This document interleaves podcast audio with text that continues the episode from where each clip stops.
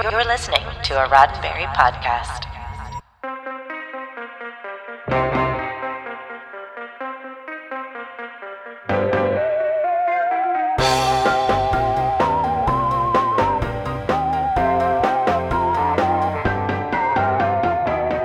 It's the spring of 1988.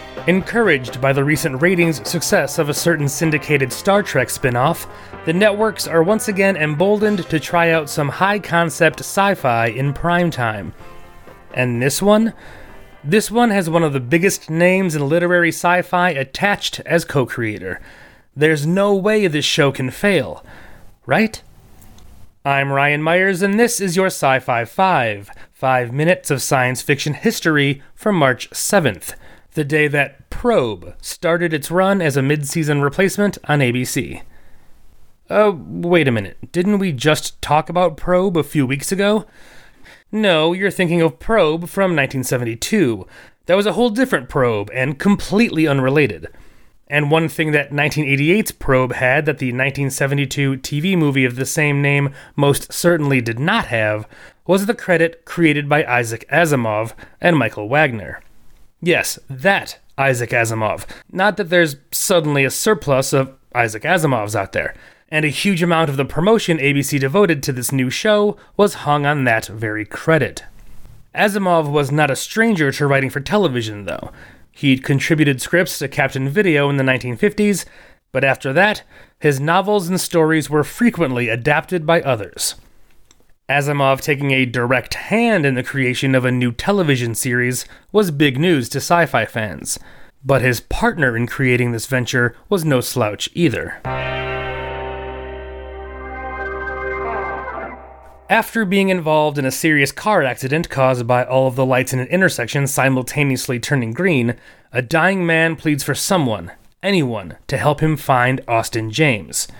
He's the founder of a scientific research company called Serendip, which has become a haven to scientists looking to conduct pure research without having to worry about funding or interference from corporate interests. See, this is science fiction. Serendip's new secretary, Michelle Castle, is tasked with taking Austin the latest bill he's run up with his own experiments.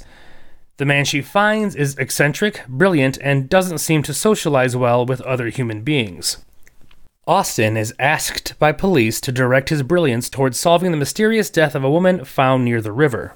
When he's also alerted to the dying man's last words, Austin drags Michelle into the investigation, which involves other eccentric geniuses and artificial intelligence gone haywire, and somehow it's all still related to the dead woman. Michelle's observations make Austin realize she's a great foil for him, but also a great partner for this sort of thing. And, as the TV Guide tagline goes, they fight crime. Michelle Castle was played by Ashley Crow, who would go on to regular roles in Heroes, Champs, Turks, and The Secret Circle. Austin James was played by Parker Stevenson, who was at a bit of a career crossroads. Everyone still remembered him from the Hardy Boys and Nancy Drew mysteries, and even guest shots on The Love Boat and Falcon Crest hadn't shaken that image. He would keep trying, though, even becoming part of the original cast of Baywatch when that series started. He said that he based the eccentric mannerisms of Austin James on Probe's other co creator, Michael Wagner. Wagner had done a lot of the heavy lifting in getting Asimov's ideas about an eccentric genius developed into a workable television format. He had plenty of his own genre cred, having written episodes of The Six Million Dollar Man and Man from Atlantis. Wagner's time working on Probe was very brief. The programming department at ABC in 1988 was not as smart as Austin James and put Probe on the schedule against the powerhouse late 80s NBC must see TV lineup on Thursdays. Against that competition, Probe lasted all of seven weeks before the plug was pulled. Wagner would go on to co write episodes of Star Trek The Next Generation with a friend of his, Michael Piller. This has been 5 minutes of science fiction history, your daily Sci Fi 5, for March 7th, and we hope you've now been sufficiently probed. Sci Fi 5 is produced by Roddenberry Entertainment.